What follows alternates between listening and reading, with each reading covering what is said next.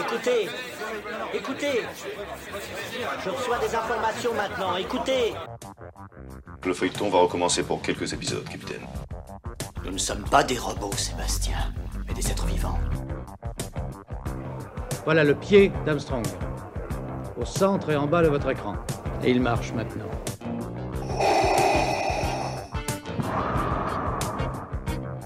On peut dire aujourd'hui que la science-fiction est bel et bien partout. Tu veux dire qu'on est dans un programme informatique Est-ce vraiment si invraisemblable Le dormeur doit se réveiller.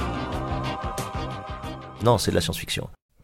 Bonjour à toutes et à tous, vous écoutez C'est plus que de la SF, le podcast hebdomadaire sur la science-fiction animé par l'œil de chéri et produit par ActuSF, je ne le dirai jamais assez, mais réaliser des podcasts est surtout un moyen de faire de belles rencontres. Souvenez-vous, chers auditeurs, après avoir fait un épisode avec la Dream Team d'OVNI, j'ai enchaîné juste après avec euh, Julien Van Lerenberg, scénariste de la série Infinity.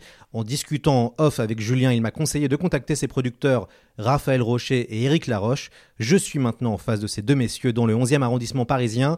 Ils m'ont accueilli dans les locaux d'empreinte digitale pour cette émission spéciale sur comment produire une série de TV de science-fiction. Éric Laroche et, et Raphaël Rocher, bienvenue dans C'est plus que de la SF et merci pour votre accueil. Merci. Merci. Alors, Empreinte Digitale, c'est des excellentes séries de SF comme Infinity sur Canal+, Parallèle chez Disney+, Mission sur euh, OCS. Vous avez produit plus récemment Les 7 vies de Léa sur Netflix que je n'ai pas encore vu. Netflix, une plateforme que vous connaissez bien, je crois. Vous avez fait aussi du fantastique avec la série Marianne. Vous produisez également des films et des, documentaires. J'ai voulu faire cette émission avec vous car depuis quelque temps, il se passe un boom. Après des décennies sans assumer de faire ce genre, ça y est, on produit enfin des séries de science-fiction françaises. On sait que l'arrivée de Game of Thrones en 2011 plus ce- l'arrivée de Netflix en 2013 a dynamité le marché. Mais quand même, comment expliquez-vous que Canal+, qui a diffusé euh, OVNI et Infinity, fasse maintenant de la SF, messieurs? Je passe la parole à Eric Laroche. Non, je pense qu'ils avaient une envie de, de se diversifier, une envie de- d'explorer des terrains euh, qu'ils n'avaient pas encore euh, conquis. Euh, c'est marrant d'ailleurs de voir qu'ils l'ont fait euh, par deux biais, en utilisant un aspect euh, comédie euh, plutôt léger avec OVNI, et, en embrassant le polar. On a souvent défini Infinity comme un polar cosmique. Je pense que ça part avant tout, oui, d'offrir quelque chose de différent. Je suis pas sûr que ce soit pour épouser une vague du public de prime abord. Moi, je pense que c'était plutôt pour varier les, les propositions. Et puis aussi, je pense, euh, pour euh, euh, pousser la recherche du mélange de, du mélange de genres et du mélange de tons. Mmh. C'est-à-dire qu'effectivement, OVNI, euh, c'est- le terreau d'OVNI, c'est de la comédie. Le terreau d'Infinity, c'est du polar. Euh, et je pense qu'on est tous en recherche de... de, de, de, de- de- de- d'attirer les spectateurs et de les faire kiffer sur, euh, sur, sur des nouvelles choses. Et donc, il faut souvent mélanger un genre pur, genre comédie, drama, thriller, avec quelque chose de plus surprenant. Et donc là, il y a effectivement une petite vague SF euh, en ce moment. Mmh. Parlez bien contre votre micro, euh, Oui, monsieur. Ra- Raphaël. Euh, Oui. Est-ce que vous sentez tous les deux que les diffuseurs de chaînes ont changé d'attitude?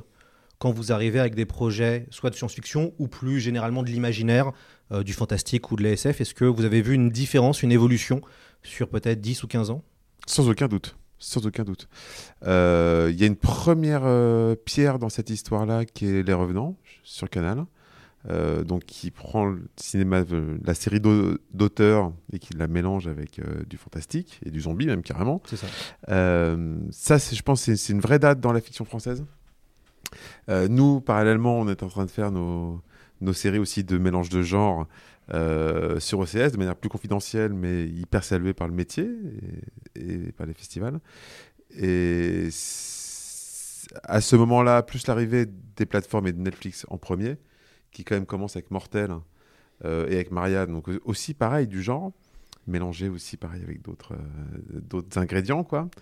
Euh, depuis ce moment-là, effectivement, l'accueil des diffuseurs français sur euh, euh, du fantastique, du genre, euh, est forcément bien plus bienveillant qu'avant, évidemment. Mmh. Eric?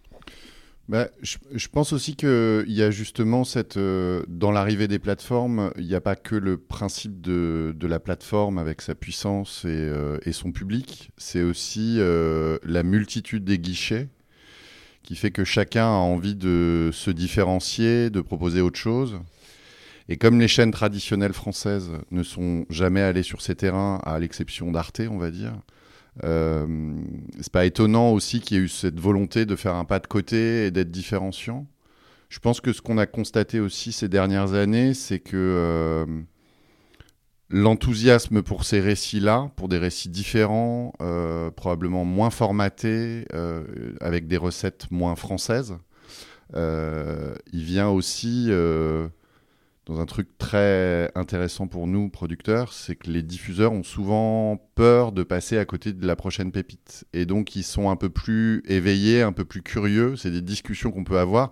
Effectivement, je pense qu'il y a quelques années, c'était des discussions. Et puis, c'est aussi.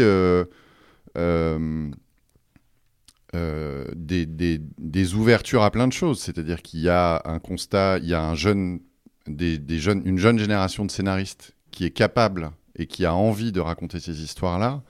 Il y a aussi eu des effets spéciaux et des moyens qui sont moins compliqués qu'avant et euh, avec des réalisateurs qui maîtrisent un peu plus ces outils-là. Je pense que c'est vraiment une sorte d'alignement de planète de, tous ces, de toutes ces données. Alors, question piège, j'aime bien la poser. Est-ce que, messieurs, vous avez euh, une culture SF Est-ce que vous avez une appétence pour la science-fiction Est-ce que vous en lisez? Et ou est-ce que vous en voyez souvent? Est-ce que vous avez, euh, vous avez lu beaucoup de SF plus jeune ou pas? Votre rapport à la SF, c'est c'est quoi? Oh là là, alors moi, moi je vais être un gros cancre. Mon rapport à la SF, il est purement cinématographique et sériel. C'est-à-dire que les grands romans de SF, euh, Dune, Simone, etc., je, je crois que j'en ai pas fini un en entier. Enfin, j'en ai pas lu un en entier, faut pas trop le dire. Mais euh, moi, ma culture SF, elle est euh, cinématographique et sérielle. Et le film qui vous a fait basculer dans la SF, c'est quoi?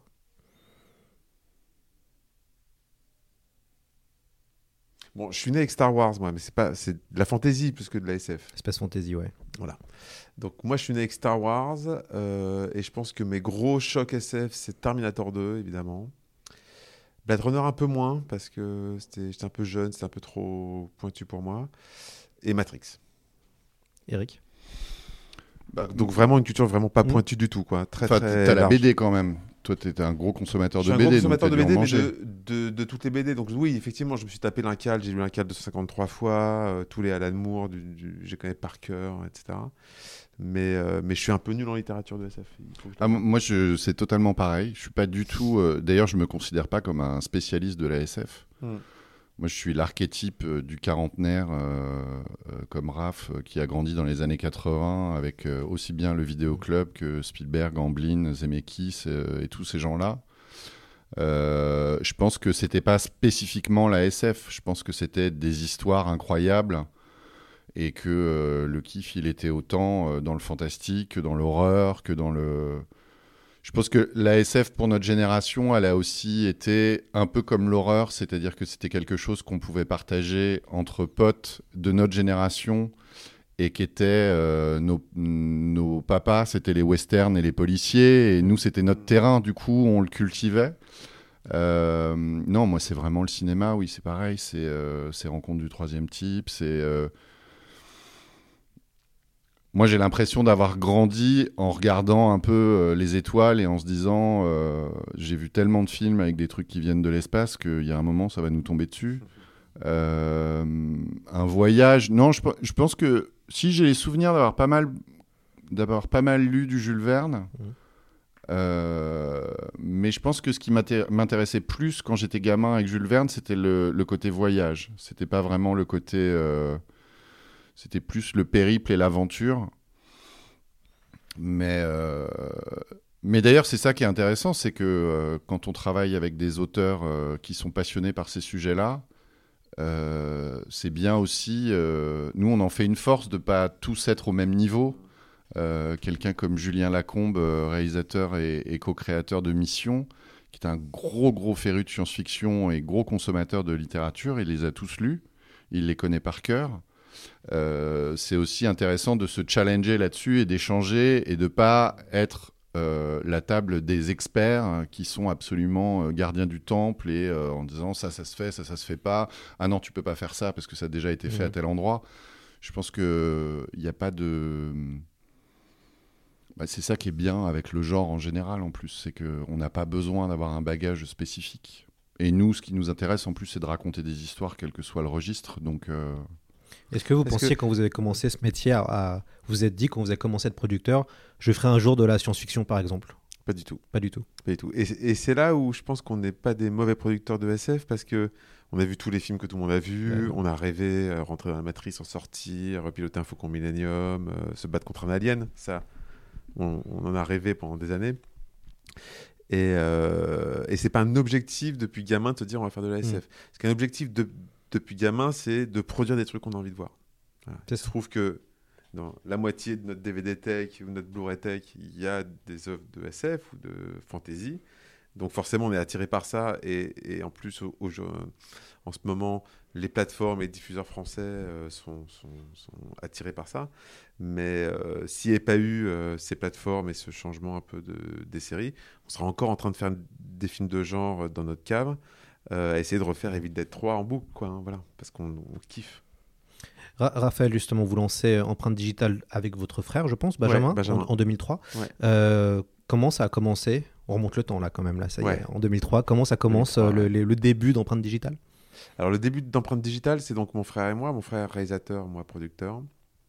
On, est, on a déjà, on doit avoir au moins deux ans d'expérience professionnelle cumulée chacun, et on se dit on va monter une boîte parce qu'on s'était promis enfant. Il y a un truc de l'enfance et un truc de- des frères, Euh, et on va faire des courts métrages pour apprendre la fiction et des effets spéciaux de, de- et des VFX quoi. Et des, et des VFX pour la pub et le, ci- et le cinéma.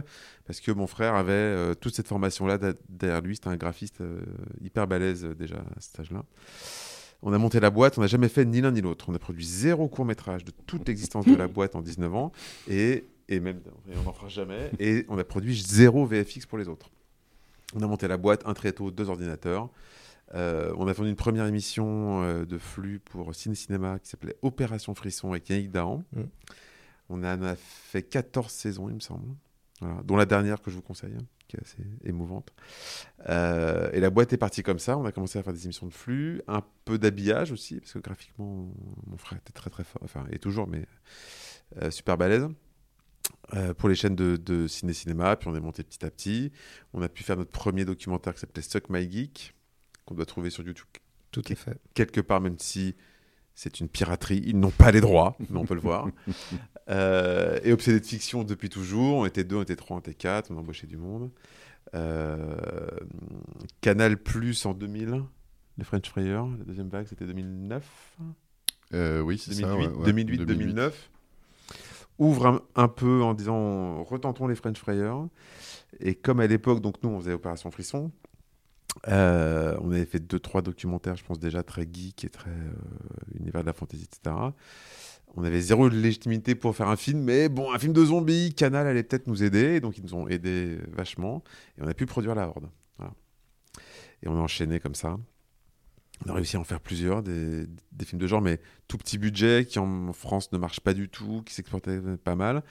Et c'est comme ça qu'on a créé notre famille d'auteurs, de réalisateurs, de monteurs, de, musiciens, etc. Euh, c'est par ce- ce- cette recherche de cinéma de genre, je fais tout, tout historique, là je suis parti, hein. Euh, par cette envie de faire du cinéma de genre français, même si on a fait deux films en anglais, même, qu'on rencontre Samuel Bodin, qui avait un projet de film d'horreur hyper trash, qui était vraiment impossible à monter et qui était pas terrible en vrai. Mais on le suit, euh, Sam, et un jour il nous envoie des teasers de, de, de, de programmes de shortcom qui- qu'il a tourné à côté de chez lui à Tours avec son pote Alexandre Philippe et deux costumes de, de, nazis ou de militaires américains. Ça s'appelait déjà euh, La Lazy Company, on le reçoit un vendredi soir, on le regarde tout le week-end, le lundi matin on lui signe un contrat et, euh, et on le produit avec OCS. Et là, on rentre dans, l'univers de la série avec passion, bonheur et liberté de ouf ch- chez OCS.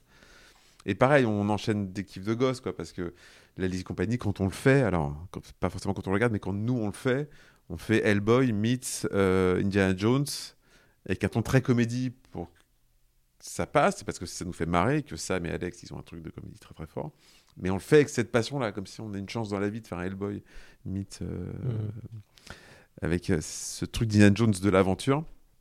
Et on fait trois saisons, et ensuite, bah, je vous renvoie vers notre site internet pour voir tout. Pour voir tout ce que vous avez fait. diversité de, de ce qu'on a fait. Alors maintenant, je vais me tourner vers, euh, vers Eric. Vous, comment vous rejoignez euh, l'aventure? Oula, bah, moi j'ai travaillé euh, 18 ans à Canal en faisant plein de postes différents euh, et notamment en étant responsable éditorial du cinéma et des séries étrangères. Donc pour recoller à ce que dit Raph, moi je suis l'aventure French Frayer avec euh, Manuel Alduy et Frank Weber euh, au cinéma de Canal+, de l'autre côté de la barrière. Euh, c'est un dossier que je suis très près parce que je, je milite énormément pendant ces années-là pour que le cinéma français puisse bénéficier de, de la force de son écosystème pour varier les registres et les genres. Donc euh, il faut faire du cinéma d'horreur, il faut faire des westerns, il faut faire des policiers. Il n'y a pas de raison qu'on fasse que des comédies décérébrées ou des films d'auteur en quatre tiers. Euh, et puis, euh, bah, pendant ces années-là, moi, je, regarde tout ce qui sort en, cinéma et en séries étrangères.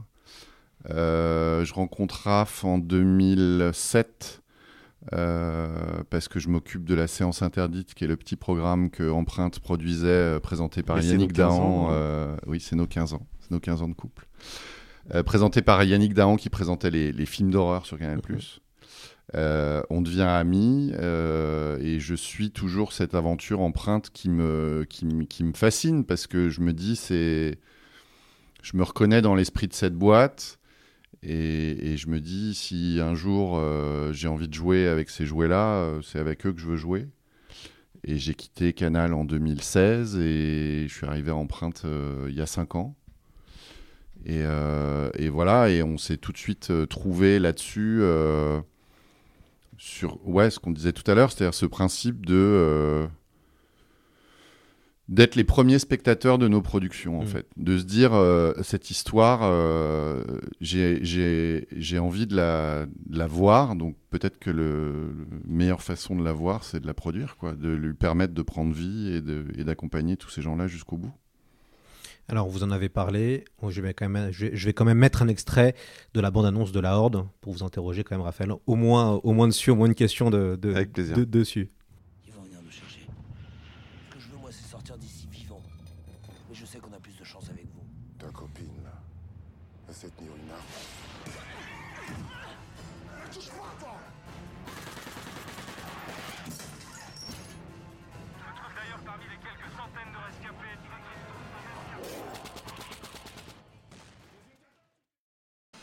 Voilà, c'est un court extrait de la bande-annonce de la Horde réalisé par Yannick Dahan et Benjamin Rocher. Le pitch est diablement efficace. Braqueurs et policiers se retrouvent à lutter ensemble contre une horde de zombies dans une tour HLM.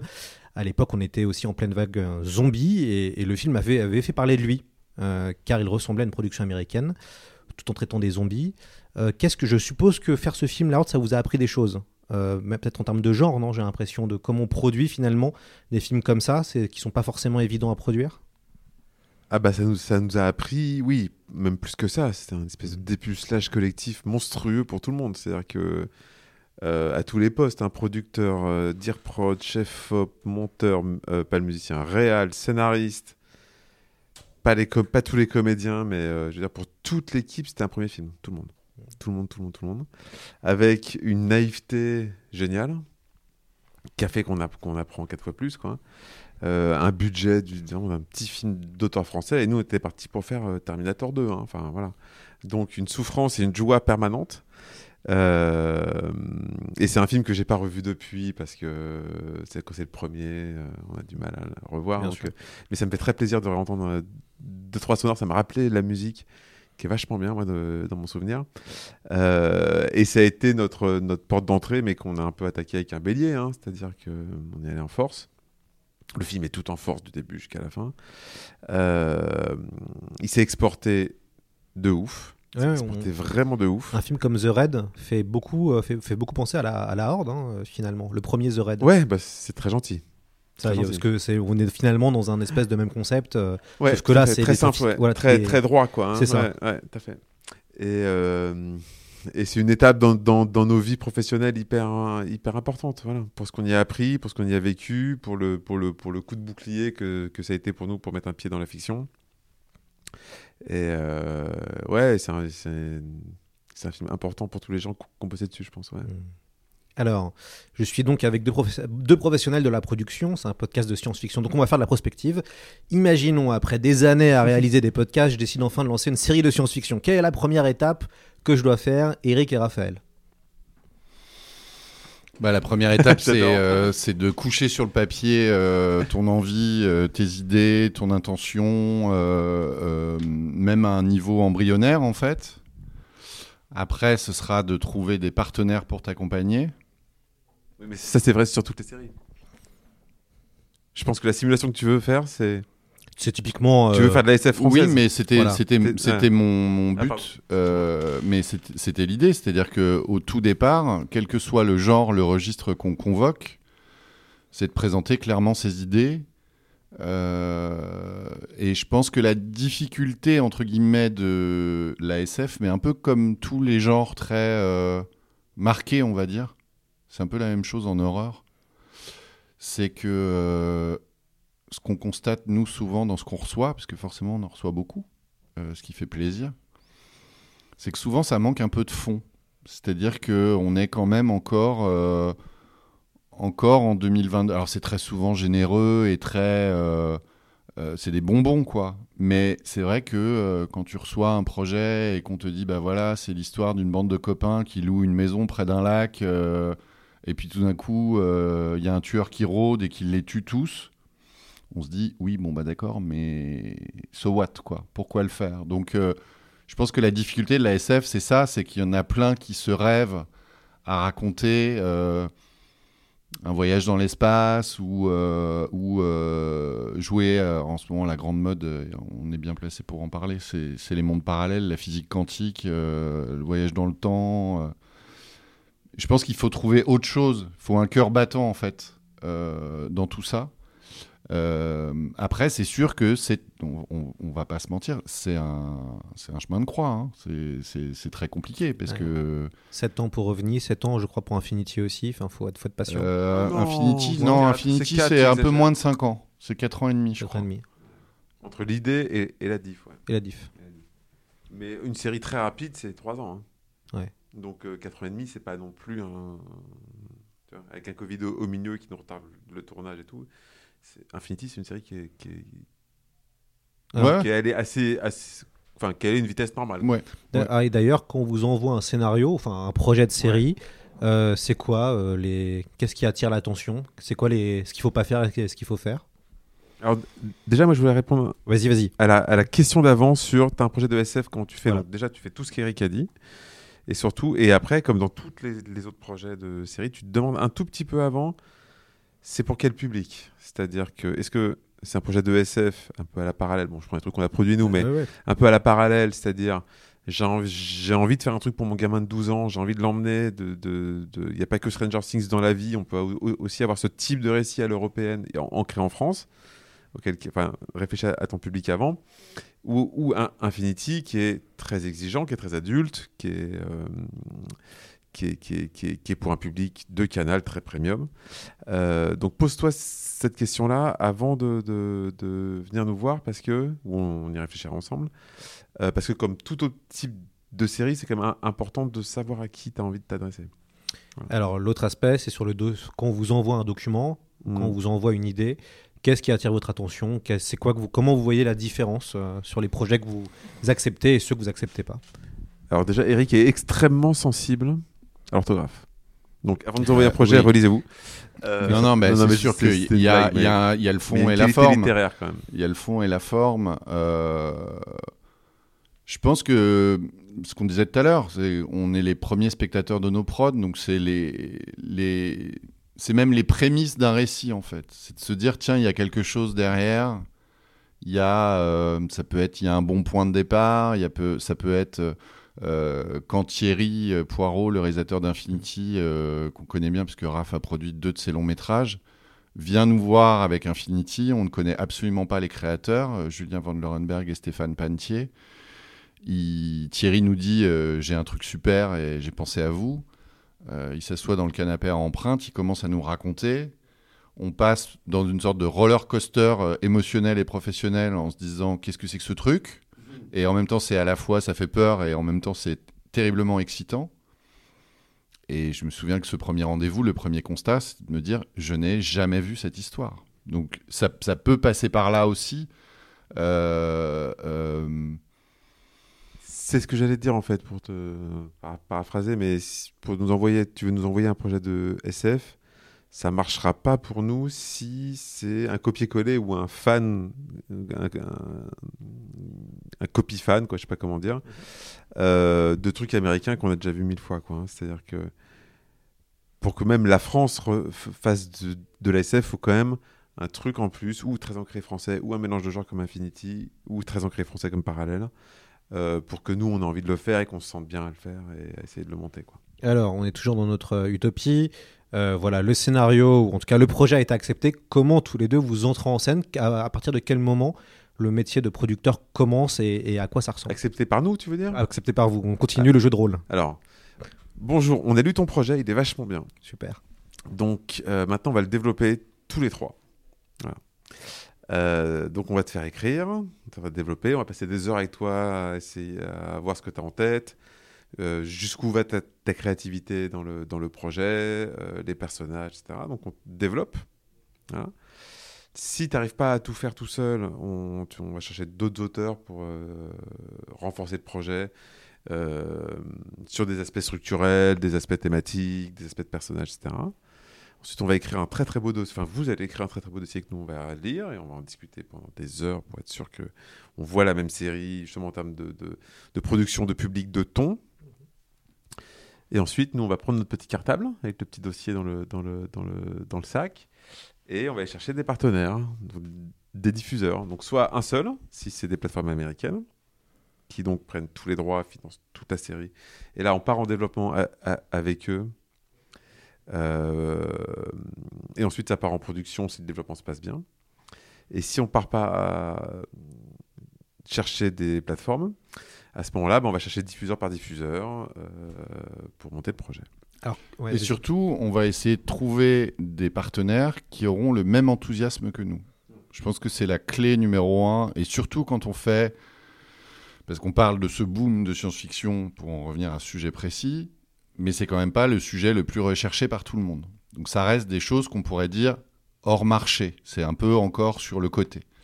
Donc euh, c'est intéressant d'essayer de trouver des gens qui ont le même enthousiasme que nous, qui, partageront cette envie de dire ce projet, je veux le voir se concrétiser. Parce qu'à partir du moment où un diffuseur, un vendeur international ou même, euh, même euh, un prestataire d'effets spéciaux rentre avec nous, ça reste encore des genres passion. C'est-à-dire que ça reste. euh, euh, moi, c'est une anecdote que je raconte souvent. Je me souviens de quand je suis arrivé dans la boîte, Empreinte était en train de finaliser la saison 1 de Mission, donc la série de science-fiction pour OCS. Et euh, et il y avait des. OCS faisait des petites pastilles de making-of. Et on va voir les gens de Riposte qui ont fait les, effets spéciaux de, Mission, avec qui aussi on a fait Marianne et plein d'autres projets.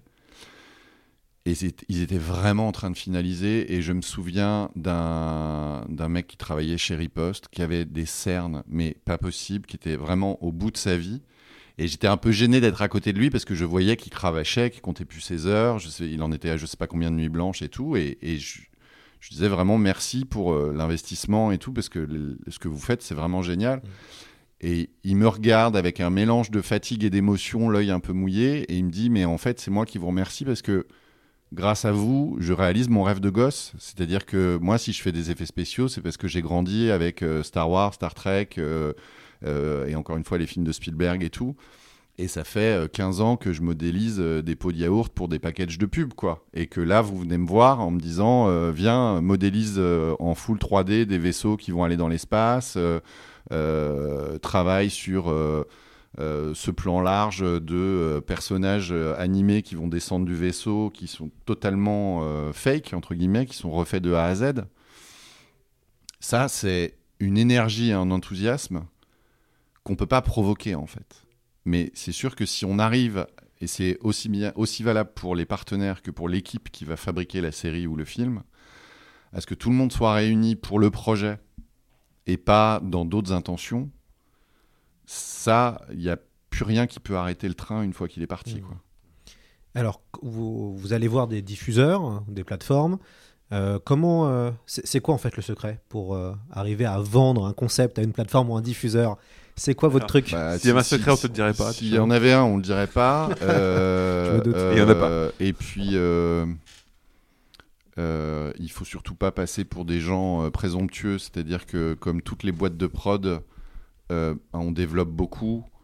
On a beaucoup de projets qui malheureusement trouvent pas de partenaires et qui finissent euh, dans notre musée, dans notre placard, des projets qu'on aurait adoré faire un jour.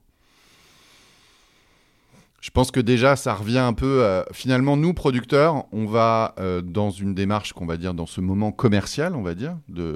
On va finalement être amené à se poser les mêmes questions qu'on aura posées aux scénaristes et aux créateurs, c'est-à-dire à qui ça s'adresse, qu'est-ce qu'on veut faire in fine, qu'est-ce qu'on veut raconter et comment on compte le raconter? Et donc, quand tu fais de la SF, déjà, il y a des guichets, il y a des diffuseurs que tu vas pas aller voir.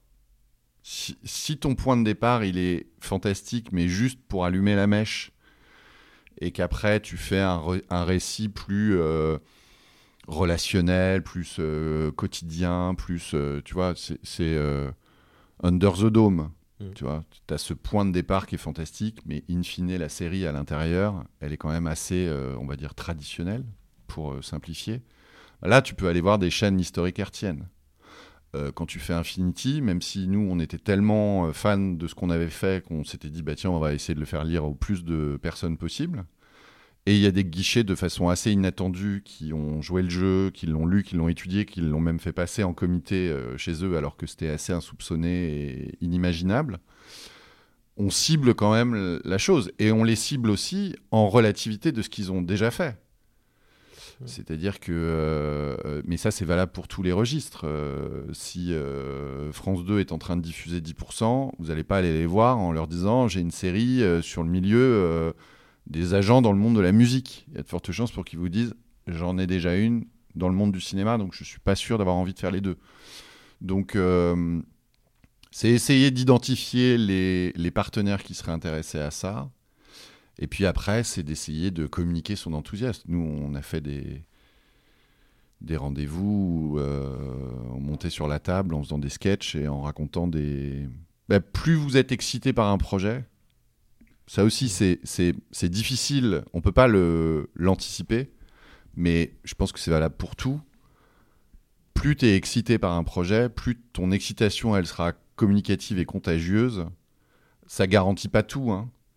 Mais forcément, euh, bah, si tu vas voir, euh, mais c'est- c'est comme si tu vas à la banque faire un prêt, quoi. Si tu fais la gueule et que et que tu réponds pas aux questions ou que tu dis je sais pas, je sais pas ce que je vais faire de cet argent, j'en sais rien, je suis au bout de ma vie. Voilà, je pense que l'enthousiasme c'est quand même un peu la clé de tout ça. Et, et encore une fois, moi c'est ce que je constate de ma maigre expérience euh, sur tous les projets complètement barrés qu'on a pu faire euh, entre ces murs que ce soit Infinity, Mission ou même Moa, euh, une série sur la préhistoire. À toute l'équipe de Moa qui a été tournée quand même en Dordogne au mois de novembre avec des mecs en peau de bête dans la boue. J'ai jamais vu un tournage aussi joyeux. J'ai jamais vu, il y a personne ne s'est jamais plaint. Pourtant, je peux te dire vraiment qu'ils en ont chié. Euh, mais tout le monde était tellement fasciné et excité à l'idée de participer à ce projet que euh, ça vaut de l'or en fait. Mais non, la recette miracle de comment on vend un projet de SF, moi je suis bien infichu de, de savoir. Infinity, par exemple, tout le monde nous a dit non, Canal compris. hein. Euh, au début, ils nous ont tous dit, euh, sauf que Canal, dans le nom, c'était vous n'y arriverez pas. Mm. Votre, la barre est trop haute là. Vous, vous jouez à un jeu, euh, tu vois, c'est vous, vous savez à peine nager que vous voulez déjà faire les Jeux Olympiques. Et puis on aimait tellement le projet, euh, je sais plus si Julien l'a raconté dans le podcast, euh, on aimait tellement le projet qu'on s'est dit euh, peut-être que nos camarades européens auront envie de nous suivre. Mais pour pouvoir aller chercher des partenaires européens, diffuseurs ou distributeurs, il faut un pilote, il faut un script du premier épisode. Donc Julien et Stéphane ont écrit un script qui était un vrai patch turner euh, qu'on dévorait. et on a eu l'opportunité, et Canal a eu. C'est plutôt cool, ils ont accepté de le, re- de le lire, alors qu'ils avaient déjà dit non une première fois. Et là, ils sont tombés en amour, comme disent les Québécois, pour ce projet. Euh, mais rien n'est rien n'est gagné, rien n'était écrit, quoi. Rien n'était. euh, Et puis, alors pour enchaîner avec la suite, c'est le jour où on trouve le diffuseur qui, dans le cadre d'une série, valide le projet, valide ça, ça- ça- ça me déclenche la machine. Donc soit effectivement, comme disait Raph, c'est une plateforme et c'est entièrement financé, soit c'est la première pierre fondatrice, il faut trouver tous les financements complémentaires. Mais in fine, c'est un peu là que les ennuis commencent. hein. parce Voilà. qu'il y a, il y a eu tous les fantasmes d'écriture, surtout en SF. Il y a eu tous ces trucs qu'on a fait. Alors, nous, en développement, on, on aime bien laisser le champ libre aux auteurs. On, aime, on, on préfère éviter quand même le côté, bon, bah ça, on n'y arrivera jamais. Parce qu'en plus, c'est assez euh, jouissif et excitant de se dire, tiens, ce truc qui n'a jamais été fait, on va le faire. Mais euh, quand arrive la question de la fabrication, c'est là qu'arrivent euh, tous les problèmes. C'est-à-dire qu'il va falloir, oui, il va falloir construire l'ISS, oui, il va falloir suspendre des gens à des câbles, oui, il va falloir envoyer un vaisseau sur Mars, et que c'est déjà compliqué sur le papier. Mais alors une fois qu'il faut donner vie à tout ce qui est sur le papier, oui, c'est... Voilà, vous anticipez ma, ma prochaine question qui est voilà, bah, Eureka, la chaîne accepte, la plateforme accepte.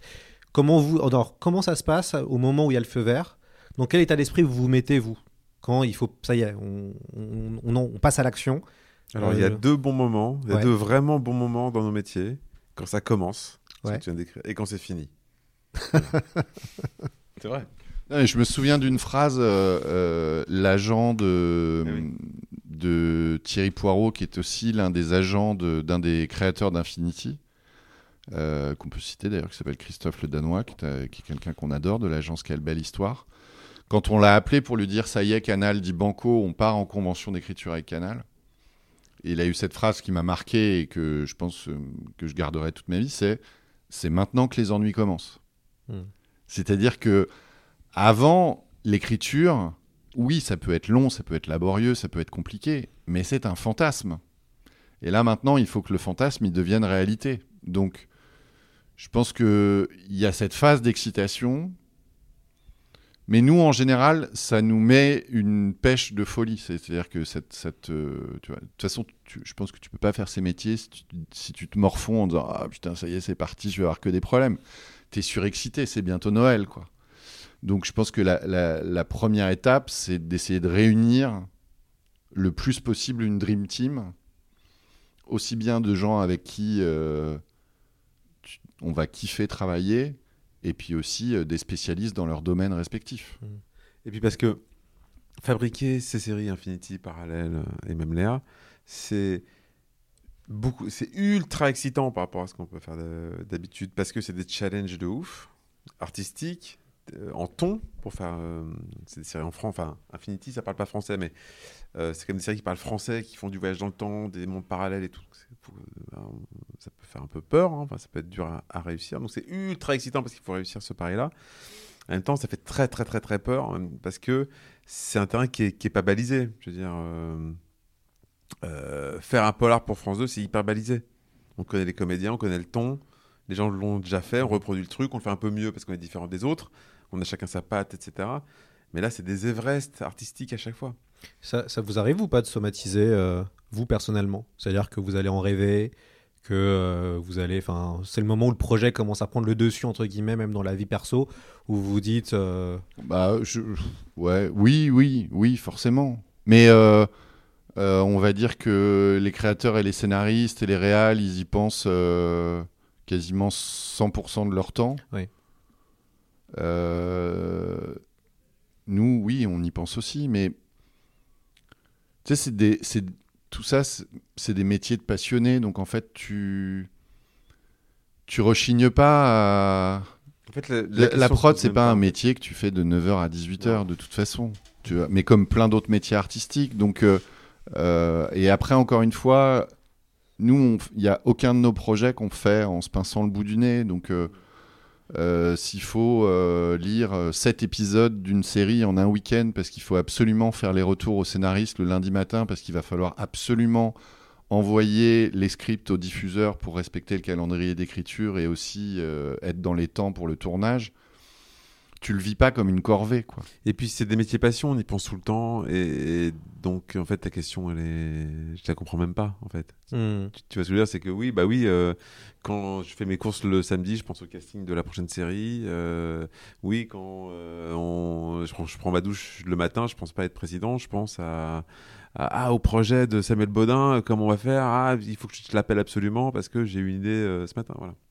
Et d'ailleurs, comment ça se passe quand il, ça doit peut-être ça, peut-être ça a déjà dû vous arriver quand il faut des rallonges de budget sur un projet qui va coûter plus cher? Est-ce que ça comment on fait en tant que producteur dans des moments comme ça où vous vous rendez compte que peut-être ce que vous avez euh, planifié, bah il va y avoir du retard, ça va coûter plus cher? Comment Bah, on gère ces moments-là? Alors c'est là où on peut moins bien dormir parce que c'est notre responsabilité. Ouais. Voilà.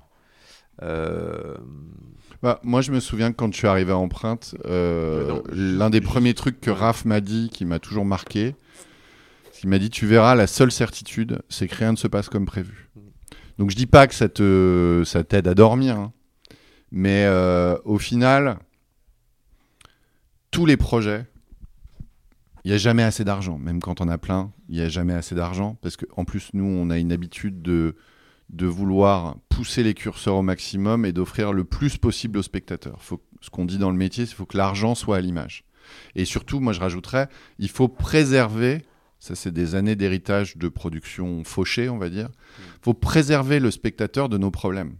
Le spectateur, il n'en a rien à faire que le film il coûte, euh, il coûte un million d'euros ou 10 millions d'euros. Il y a un respect de la promesse, il y a une générosité. Il est venu pour voir de l'horreur, on va lui offrir de l'horreur. Il est venu pour un voyage au fin fond du Kazakhstan, il faut aller au fin fond du Kazakhstan, tu vois. Tu peux pas euh, te dire, bah tiens, je vais produire Infinity et je vais aller le tourner euh, à Strasbourg. Non, c'est pas possible. Donc, euh, tu... Oui, tu, tu, tu rencontres des problèmes qui sont inhérents à, à toutes les productions.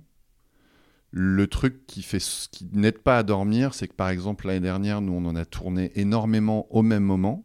Et au même moment, on tournait Infinity, Parallèle, Les 7 vies de Léa, la saison 3 de Mission, euh, l'invitation, un unitaire qu'on a fait pour OCS. Et là, en fait, ce qui t'aide pas trop à dormir, c'est que tu cumules tous les problèmes que tu as rencontrés. Et donc, effectivement, quand tu regardes ton plafond et que tu cherches le sommeil, en fait, tu es en train de te dire qu'aujourd'hui, tu as perdu 7 décors, tu as perdu 4 C'est le volume. comédiens. C'est le volume, en fait. Non, mais il y a un autre truc quand même, moi, euh, par rapport au budget, qui est un peu dans ta question. Donc, bon, qu'est-ce qui se passe si on a plus d'argent, si, si, le- si c'est plus cher que ce qu'on a prévu Bah, ça, c'est pour notre pomme. oui. Bon, ça, c'est la vie. C'est très très triste, mais ça arrive. Euh, mais surtout, les inquiétudes, les vraies inquiétudes profondes qu'on peut avoir quand on lance des séries comme ça de SF, c'est est-ce que artistiquement ça va marcher? Ouais. Est-ce qu'on va pas se prendre le putain de poteau du ridicule, Mm. le putain de... C'est ce que j'essaie de te dire tout à l'heure. Du, je sais pas, je te parle en français dans, dans une station spatiale et bah, ça va être de la merde parce qu'il faut parler américain. Sous le décor, ça va passer? Ça, c'est très très flippant. Alors, euh, Empreinte, on a fait plein de trucs, hein, plein de budgets différents, plein de, de- de directions artistiques différentes. Et donc, enfin, notre expérience fait que euh, on est parfois on est très confiant sur Infinity. Moi, j'ai toujours été très confiant sur Infinity parce que Thierry, je le connais par cœur. On a fait deux films ensemble. Je sais que ça allait marcher. Mais il y a quand même des fois où on se dit Ah, j'ai peur du ridicule. Voilà. J'ai peur du ridicule. Ouais. Du ridicule. Et c'est pas une question de blé. C'est Ouais, ouais. c'est une question de risque art- artistique parce sûr. que mission, mission 3, je trouve que c'est qui est loin d'être ridicule, qui, qui, je trouve qui est hyper tenue, machin. Elle a 5 fois moins de budget, à- enfin je sais pas combien, mais 10 fois moins de budget à la minute que, euh, que Infinity. Mm. Mais, euh, mais je pense que c'est ça, nous, les vrais risques qu'on prend. C'est pas des, ri- des risques de thunes ni d'image, c'est des risques de que, que la pièce tombe du mauvais côté. Quoi. Et ça, SF en français, faut être très joueur. Et que par conséquent, ce qui nous fait peur aussi, c'est que euh, si cette pièce tombe du mauvais côté, on perd l'adhésion du spectateur. Et qu'effectivement, euh, les, les- premières minutes de ces récits-là sont hyper importantes. euh, parce qu'en plus, et les chakras ont beau s'ouvrir, on sait un peu, et je le dis avec beaucoup d'amitié pour le public, mais les gens attendent quand même les séries de genre ou les films de genre français avec une batte de baseball quand même. Donc il y a encore malheureusement une partie du public qui dit je vais pas regarder, c'est français, et donc par définition ce sera cheap, et par définition ce sera moins bien, et par définition ce sera naze et tout, parce qu'effectivement, bah, il y a moins de moyens. Euh, la langue française, c'est pas la langue anglaise. Tous ces registres-là, on a l'habitude de les surconsommer en anglo-saxon. Une punchline en anglais, ça passe. En français, faut, faut, faut y arriver. Donc effectivement, c'est c'est euh, le vertige, il est là, quoi. C'est est-ce qu'on va y arriver?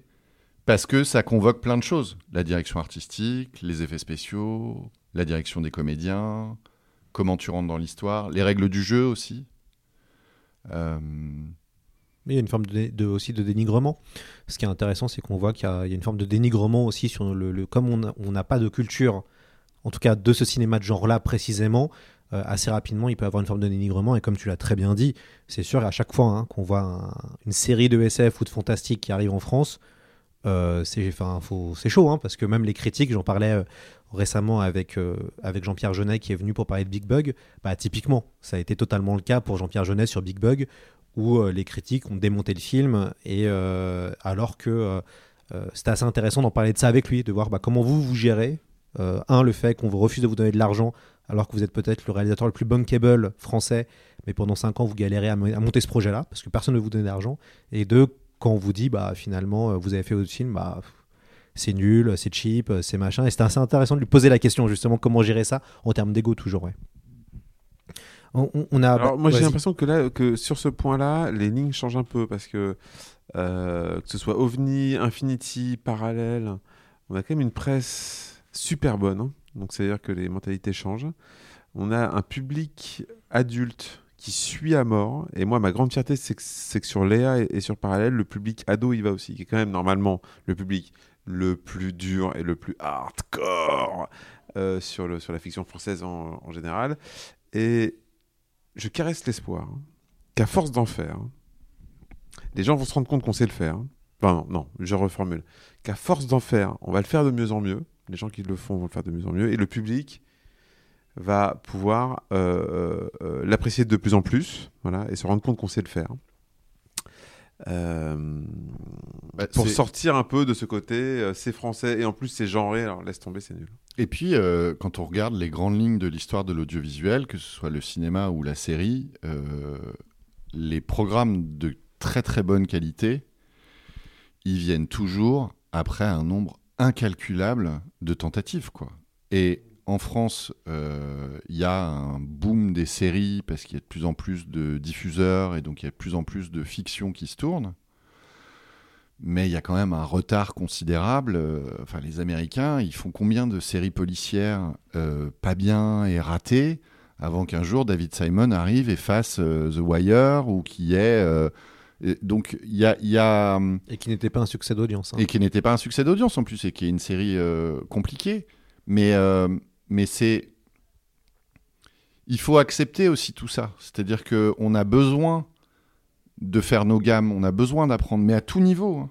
Les scénaristes aussi, il y a beaucoup de scénaristes en France, de séries en l'occurrence, qui vivent de ce qu'on appelle les options, c'est-à-dire qu'ils écrivent des projets de séries, des petits dossiers de séries, ils se font optionner à droite à gauche, mais en fait, la série ne décolle jamais, ne se fait jamais. Et donc, en fait, il y a beaucoup de scénaristes en France qui n'ont pas la possibilité, professionnellement parlant, d'écrire des scripts. Parce que c'est ça qu'on attend d'un scénariste. On n'attend pas qu'ils écrivent des dossiers de présentation toute, le- toute leur vie, quoi. Le métier d'un scénariste, c'est d'écrire des histoires et de les écrire sous forme de scénario, qui est un outil de travail. Et donc, plus les scénaristes auront la possibilité de voir leur travail se concrétiser, plus ils vont apprendre. Et nous aussi, on va apprendre avec eux. Donc, on est dans un écosystème qui a besoin, effectivement, de, et surtout de se challenger. Parce que si c'est pour euh, reproduire à l'infini des recettes, si les séries françaises sont que des policiers bouclés, avec un policier un peu hors norme, qui résout des affaires du quotidien pour savoir comment euh, le voisin a été tué ou qui va libérer le chat qui est coincé dans l'arbre, bon, c'est pas très intéressant, quoi. On, a appris récemment, au moment où on fait ce, podcast-là, l'annulation de Drôle, euh, la série phare sur Netflix de cette, année. Euh, comment on gère l'annulation d'une série? Euh, Vous avez connu ça avec Marianne, entre guillemets, qui n'avait malheureusement pas été prolongée, il n'y a pas eu de saison 2. Euh, comment on fait quand on est content de sa saison 1, quand on pense que ça se soit bien passé, et finalement la plateforme ou le diffuseur refuse de faire une suite? Comment ça se, comment ça se gère? Alors, je, reforme, enfin, je reformule même ta question. Les chaînes ne refusent pas de faire des saisons 2. Les chaînes font des saisons 2 si la une, non seulement démarre fort, mais finit fort. Parce que le nombre de gens qui regardent la saison 2 ce ne sont- peut être que des gens qui ont fini la saison 1. Voilà. Euh, Alors, euh, comment on gère? En fait, il n'y a pas à gérer. Euh, 75% des séries qui sont en tournage aujourd'hui sont des saisons 1. D'accord? Donc, et des, et des mini-séries. Euh, donc, il reste 25% des séries qui se tournent qui sont des saisons 2, 3, 4, 5, 6, 7, 8, 9, 10, 11, 12. Euh, Donc, la saison 2, c'est une joie. La saison 2, c'est une bonne surprise. Il faut qu'on se mette tous dans, dans ce contexte-là. Euh, euh, euh, parce que profusion de contenu de ouf. Euh, même moi, même nous, on, a- on mate même pas trop les saisons 2 des trucs qu'on adore. Donc, donc il faut aussi se mettre ça dans la tête. hein. C'est-à-dire que qu'on on est dans un monde de séries de néophilie, c'est-à-dire qu'on a tous envie de regarder le nouveau truc qui vient de sortir. Euh, c'est pour ça que la mini-série, nous, un, un truc qu'on consomme beaucoup, donc on a, envie de faire, parce qu'on est juste des spectateurs, on a envie de produire des trucs. hein. Euh, euh, donc, nous, on se met pas dans un contexte où il faut qu'on se prépare au fait qu'il y aura peut-être pas de, saison 2. C'est l'inverse. On se dit, ah, peut-être qu'il y aura une saison 2, auquel cas, ce sera un- une bonne nouvelle à- à gé- à gérer et non pas une annulation qui serait une mauvaise nouvelle à, à encaisser. Ouais. Dans l'exemple précis que tu cites, euh, on va pas se mentir, ça fait chier, quoi. C'est-à-dire que. euh, non, euh, Marianne. Ah, Marianne, ah bah Oui, oui. euh, oui. Ah bah, Ma- Euh, Ma- Marianne, Marianne, ça fait super voilà. chier, ouais. Mais après, effectivement, c'est un métier. euh, ce sont des métiers qui fonctionnent sur l'empirisme, en fait. C'est-à-dire que effectivement, une fois que tu as vécu la séquence Marianne, comme l'a dit Raph, bah, tu te mets un peu en position de euh, pour te protéger, pour protéger euh, les auteurs, pour protéger l'équipe. Tu te mets pas en position de euh, j'espère qu'on aura une saison 2 et je croise les doigts. Tu te mets en position si on a une saison 2, ce sera bienvenu. Mais on est, j'en reviens aussi un peu. euh, alors j'aime pas trop dire retard. J'en reviens un peu plus au, au cycle de vie de la fiction en France, qui est qu'il faut pas se mentir aussi. Il faut pas jouer les étonnés ou se dire que c'est les méchants diffuseurs. Tout l'écosystème français fonctionne de la façon suivante, qui est que quand on analyse, quand on crée une série, on ne pense en France qu'à la saison 1. Je veux dire que ce soit nous producteurs ou que ce soit chez les diffuseurs, si tu arrives avec ton projet, que ce soit de la SF ou de la comédie, et que tu commences déjà à me dire que tu sais très bien comment ça va se terminer à la fin de la saison 6, tout le monde en France aura le réflexe de dire calme-toi, on va déjà faire une saison 1, on verra ça après. Nos guichets, nos documents d'analyse, nos fonctionnements, la façon dont on appréhende les séries, et encore une fois, côté prod, côté diffuseur, côté distributeur, en France, c'est saison 1. Et d'ailleurs, c'est très intéressant parce que quand tu diffuses, quand tu commences à travailler avec tes partenaires sur l'éventualité d'une saison 2, finalement, tu vois que c'est à ce moment-là que, euh, hors créateur, et peut-être aussi un peu hors producteur, mais des fois ça nous arrive, c'est à ce moment-là finalement qu'on se pose les questions en disant, mais finalement, qu'est-ce qui définit cette série? Tu vois, qu'est-ce que je vais garder de la saison 1 que je dois retrouver dans la saison 2 Qu'est-ce que je dois apporter de nouveau? Qu'est-ce que je vais pas refaire? Qu'est-ce que et mais parce que c'est comme ça qu'on fonctionne. Je pense que dans quelques années ça pourra changer. Mais euh, il faut pas non plus qu'on fasse euh, les ravis de la crèche étonnés en disant bouh les méchants diffuseurs qui veulent pas valider les saisons 2. C'est comme ça que ça fonctionne et comme l'a très justement dit Raph, euh, quand tu fais la suite d'un film ou la suite d'une série, ce qui compte, c'est les gens qui ont vu les dernières, euh, les dernières images du dernier épisode ou des dernières minutes du film. Parce que c'est pour eux que tu vas faire le chapitre suivant.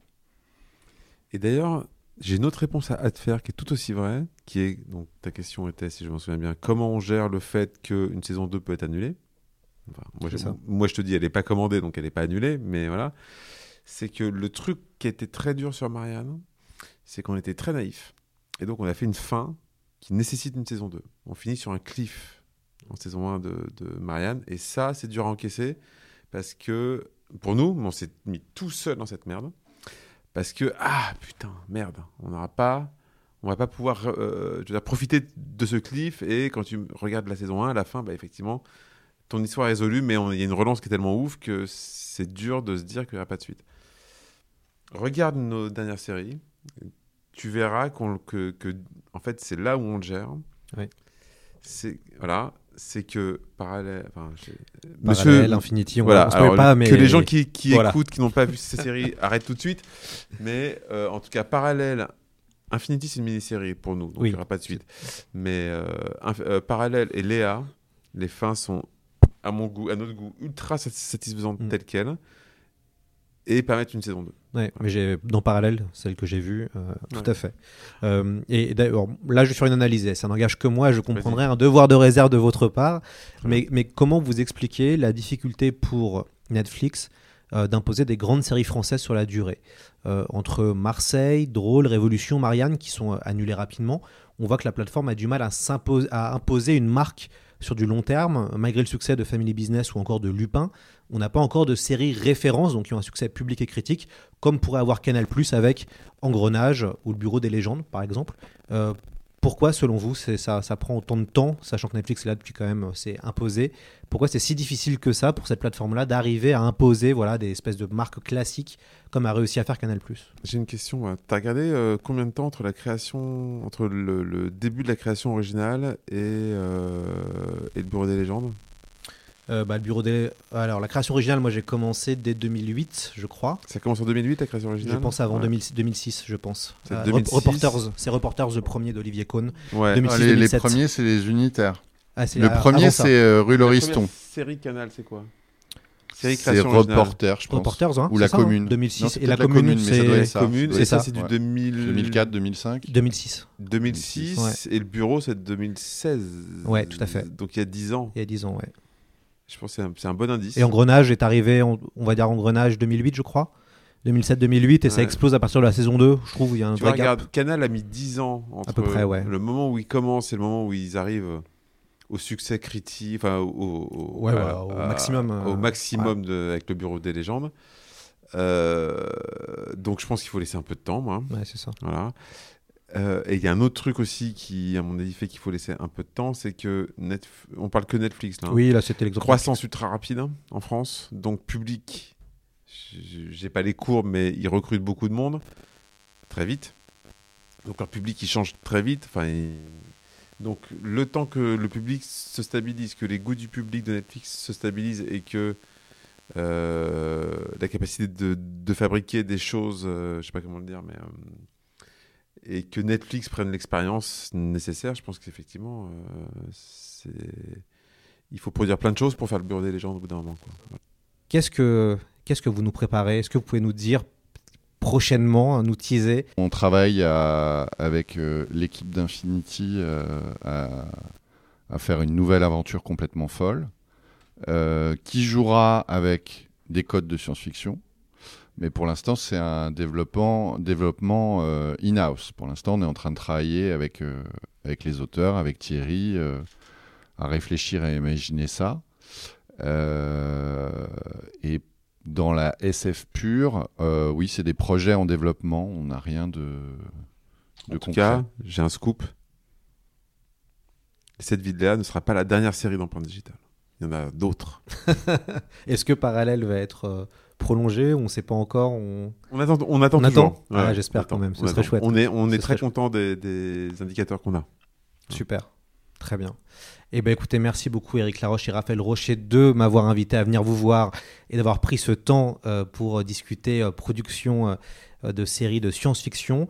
Aux auditeurs, je recommande évidemment vos séries. Alors, c'est assez simple. hein. Il faut euh, regarder Infinity sur Canal, Parallèle sur Disney, Mission sur OCS, Les 7 vies de Léa qui vient tout juste de sortir sur Netflix, et évidemment Marianne qui moi je pense qu'il faut, euh, qu'il faut regarder malgré peut-être une fin euh, qui se termine euh, comme finalement se pouvait se terminer Twin Peaks saison 2. À, la fin dans Twin Peaks saison 2, il a fallu attendre 25 ans avant, d'a- avant d'avoir une fin. Euh, mais la fin, euh, la, la fin de Twin Peaks saison 2, moi j'étais dégoûté. Hein. Je sais pas pour vous quand vous l'avez vu, mais moi j'en pouvais plus. vrai, Donc, euh, c'est comme vrai. quoi, c'est, tout est possible. Je suis content qu'on parle de Marianne et Twin Peaks au même niveau, mais donc euh, ça me va. Écoutez, merci Twin beaucoup. Peaks, ils ont eu deux saisons quand même. Ouais.